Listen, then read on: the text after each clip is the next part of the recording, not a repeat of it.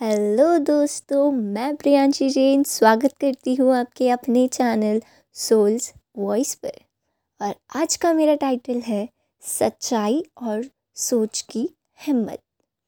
इरादे नेक होते हैं जिनके उनके आत्मबल को कोई तोड़ नहीं सकता, और है जिनके नियत में खोट उन्हें टूटने से कोई बचा नहीं सकता।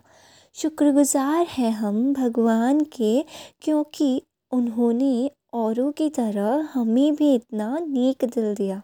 हम कोशिश करेंगे कि अपने आप को जितना अच्छा बना सकते हैं, बनाएँगे। है नहीं, हम सबसे अच्छे दुनिया में, क्योंकि गलतियाँ सबसे होती है। पर विश्वास है हमें, हमारे दिल पे कि कभी किसी का बुरा करने या सोचने का विचार आने ही नहीं देगा।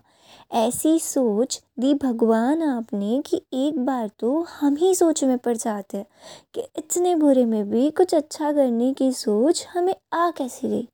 पर कहते हैं ना कि भगवान से सवाल नहीं करते, उन पर विश्वास करते हैं, क्योंकि कुछ भी उनकी मर्ज़ी के बिना हो नहीं सकता।